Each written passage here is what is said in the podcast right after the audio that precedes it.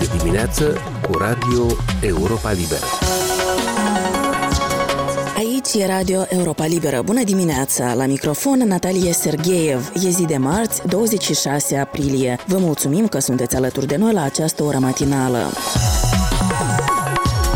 Rusia nu vede vreun risc pentru cetățenii săi din regiunea transnistreană și pledează în continuare pentru soluționarea pașnică a problemei transnistrene, a spus la Moscova luni ministrul adjunct de externe Andrei Rudenko. Declarația sa survine la câteva zile după ce un general rus a afirmat că planul forțelor ruse din Ucraina este să ajungă în regiunea transnistreană, iar justificarea ar fi că rușii de acolo sunt amenințați. Cine trebuie crezut dintre oficialii ruși ce poate face Moldova că nu urmează cel mai rău scenariu? Sunt întrebările adresate de Alexandru Eftode, analistului politic de la Chișinău, Igor Boțan.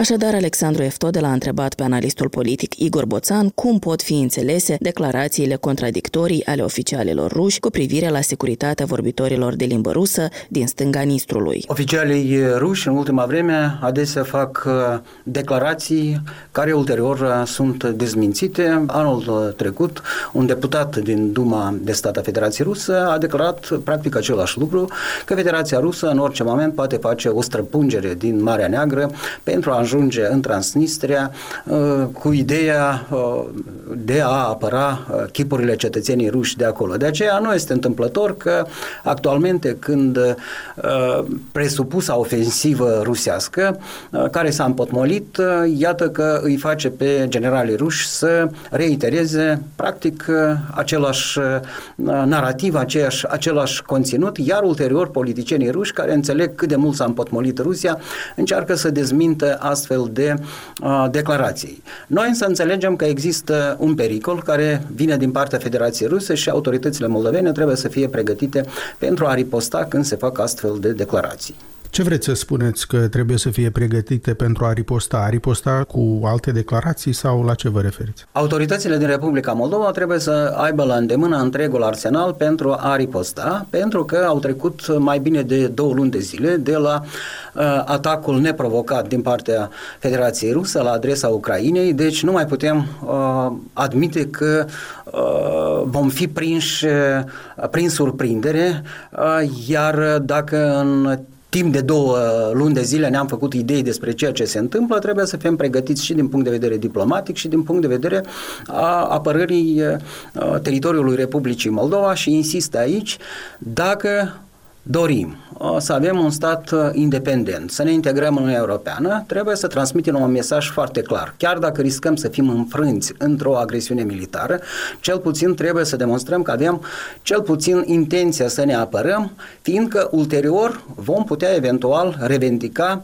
uh, deci că am uh, fost atacați și ne dorim recăpătarea independenței și suveranității Republicii Moldova. Eu cred că toate aceste lucruri trebuie avute în vedere și sper foarte mult că autoritățile din Republica Moldova au răspunsuri adecvate pentru toate provocările care vin din partea unui stat agresor. Președinta Maia Sandu și guvernul său au spus la început, când uh, Rusia a invadat Ucraina, iar Occidentul a impus uh, sancțiuni Rusiei pentru a o pedepsi în urma acestei invazii, deci uh, autoritățile moldovene au spus la început că nu vor introduce propriile sancțiuni moldovene Rusiei, pentru că ar fi o măsură contraproductivă, sancțiunile moldovene nu i-ar face Rusiei vreun rău, în schimb ar putea irita Rusia, care poate opri livrările de gaze, cauzând mari pagube Republicii Moldova. Acest argument a părut logic la început, dar apoi Chișinăul a interzis uh, litere și panglica în dungi negre și portocalii folosite de Rusia în timpul invadării Ucrainei, spunând că aceste simboluri ale agresiunii militare ruse periclitează securitatea Republicii Moldova. Dar cu aceste interdicții, Chișinăul a reușit totuși să irite Rusia. Purtătoarea de cuvânt a Ministerului Rus de Externe, Maria Zaharova, a spus că decizia autorităților moldovene provoacă îngrijorare profundă și indignare, iar Rusia poate răspunde. Cum vă explicați așadar acțiunile Chișinăului? Nu a introdus sancțiuni contra Rusiei pentru a nu o irita, dar a iritat-o cu interzicerea acestor simboluri. Trebuie să facem delimitările foarte clare ca să înțelegem că totuși autoritățile moldovene procedează de o manieră logică. Și marea majoritate a cetățenilor cred că a salutat acest uh, demers, înțelegând foarte bine care pot fi eventual consecințele de ordin uh, comercial, dacă ținem cont că Republica Moldova e dependentă de livrările de gaze și energie electrică din Rusia și respectiv din uh, Transnistria. Acum, dacă ne uităm la componenta politică, vedem că autoritățile din Republica Republica Moldova sunt solidare cu comunitatea internațională, cu putem spune trei pătrimi din statele lumii, care susțin Ucraina și vedem cum votează Republica Moldova uh, uh, la ONU, cum votează în Consiliul Europei, deci uh, vedem că Republica Moldova susține Ucraina și comunitatea internațională care se opune acestei agresiuni brutale a Federației Ruse.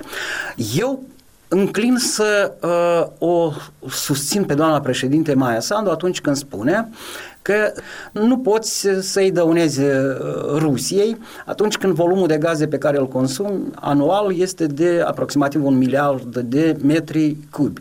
Deci mai degrabă îți faci rău sieși uh, și uh, ridici ratingul forțelor politice prorusești din uh, Republica Moldova. Deci eu așa înțeleg aceste lucruri. Dar nu exact acest lucru a fost obținut uh, interzicându-se aceste simboluri? Părerea mea este că uh, autoritățile din Republica Moldova pot demonstra că aceste simboluri, de fapt, uh, uh introduc uh, un fel de neînțelegere între cetățenii Republicii Moldova și, într-adevăr, acest uh, simbol, Panglica uh, Sfântul Gheorghe, a fost oficializat de regimul lui Putin în 2005. În niciun fel acest simbol nu a fost cel al victoriei în al doilea război mondial sau, cum zic rușii, în războiul pentru apărarea patriei. Actualmente această panglică a Sfântului Gheorghe este portată de ostașii ruși care au invadat Ucraina și sunt de fapt cotropitori. Deci același simbol nu poate servi fenomene ideologice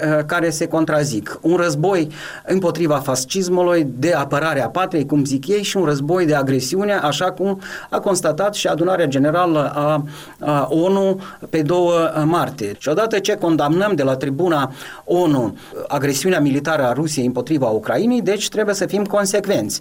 Și aici e marea deosebire de uh, sancțiunile la, economice sau comerciale la care v-ați referit dumneavoastră, unde uh, încercând să pedepsim Rusia, de fapt ne pedepsim pe noi și ne facem nouă un, uh, un rău uh, de care Rusia ulterior va profita prin intermediul partidelor politice de aici, de la Chișinău. Mie apropo, pare... apropo de asta, simbolurile agresiunii rusești au fost interzise de către majoritatea parlamentară PAS cu argumentul că folosirea lor periclitează securitatea Republicii Moldova, așa Este de înțeles faptul că simbolurile folosite de forțele ruse în Ucraina, unde cartiere și orașe întregi au fost făcute una cu pământul, unde s-au descoperit morminte comune cu civili împușcați, unde rachetele rusești au lovit blocuri de locuit când oamenii se pregăteau de Paște, este de înțeles așadar că exhibarea acestor simboluri provoacă iritare, dar interzicerea lor în Republica Moldova atinge obiectivul de a întări securitatea, având în vedere că opoziția pro-rusă și-a îndemnat suporterii să iasă în stradă pe 9 mai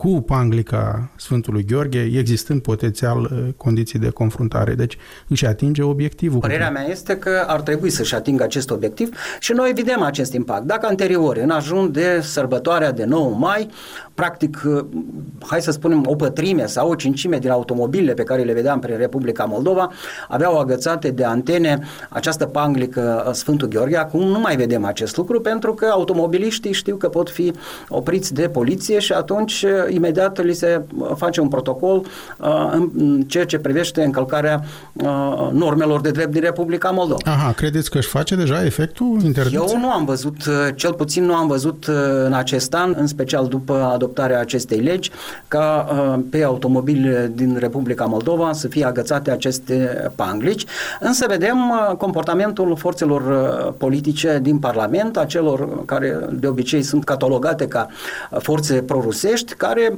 îndeamnă cetățenii să participe în ziua de 9 mai la un marș către memorialul din Chișinău și uh, afirmă că vor purta această panglică uh, în semn de protest față de această lege. Aici trebuie să înțelegem cu toții că nu e vorba despre protest, ci este vorba despre instigare la nesupunere față de lege, lucru care ar trebui să fie pedepsit mult mai grav de către lege, dar deocamdată uh, sper foarte mult că autoritățile din Republica Moldova și poliția va uh, fi foarte precaută și pentru început, pe, în vederea dezrădăcinării acestui obicei, va pedepsi doar instigatorii, cei care vor uh, purta aceste panglici, mă refer la politicienii de opoziție care, iată că nu vor să recunoască că în Ucraina e vorba despre un război agresiv din partea Federației Ruse, lucru pe care l-a confirmat adunarea generală a ONU și despre care aflăm în uh, fiecare zi lucruri oribile despre moartea oamenilor nevinovați, uh, despre uh, obiective care sunt pur și simplu halucinante, inventate de o propagandă care, mm, am văzut, are la bază afirmațiile președintelui Putin, care spunea că republicile ex-sovietice au primit cadouri din partea Federației Ruse în momentul disoluției Uniunii Sovietice sovietici și acum uh, Federația Rusie, Rusă își revendică înapoi teritoriile cadou ale poporului rus. Republica Moldova a spus uh, destul de timpuriu, așa cum ați amintit, că nu introduce sancțiuni contra Rusiei pentru că ar fi contraproductive și a spus că aceasta este o poziție înțeleasă de partenerii europeni, occidentali ai Chișinăului. Nu a introdus sancțiunile proprii, iar o vreme a părut să nu fie sigură nici dacă le va respecta pe cele occidentale, adică nu va face afaceri cu firmele, băncile, persoanele din Rusia sancționate de Occident pentru invazia rusească în Ucraina. De exemplu, Chișinăul a fost pe punctul de a semna luna aceasta un contract cu firma rusească Silavâie Mașină pentru modernizarea centralei termoelectrică din Chișinău și s-a răzgândit în ultimul moment să facă tranzacția cu firma rusească sancționată de Statele Unite, încă după anexarea Crimeei de către Rusia în 2014, revenind așadar la întrebarea de mai sus despre încercările Chișinăului de a acționa așa încât să nu irite Moscova. Credeți că putea cauza mici iritări în Occident? Probabil da, cel mai probabil da, dar trebuie să recunoaștem că au avut locuri dezbateri pe marginea temei respective și am văzut că guvernarea uh, a renunțat foarte rapid la acel tender care a dat câștigător firma rusească Silovoie Mașină și a făcut acest uh, lucru foarte prompt. Deci aici rămâne doar să vedem de ce s-a întâmplat uh, acest lucru, pentru că am văzut intervenții a politicienilor din Republica Moldova care spun foarte clar, s-au încălcat două lucruri foarte importante importante. În primul rând, legea din Republica Moldova privind dezoffshorizarea uh, și uh, sancțiunile impuse de comunitatea internațională cu care Republica Moldova s-a dovedit a fi solidară. Puteți explica un pic dezoffshorizarea, argumentul acesta?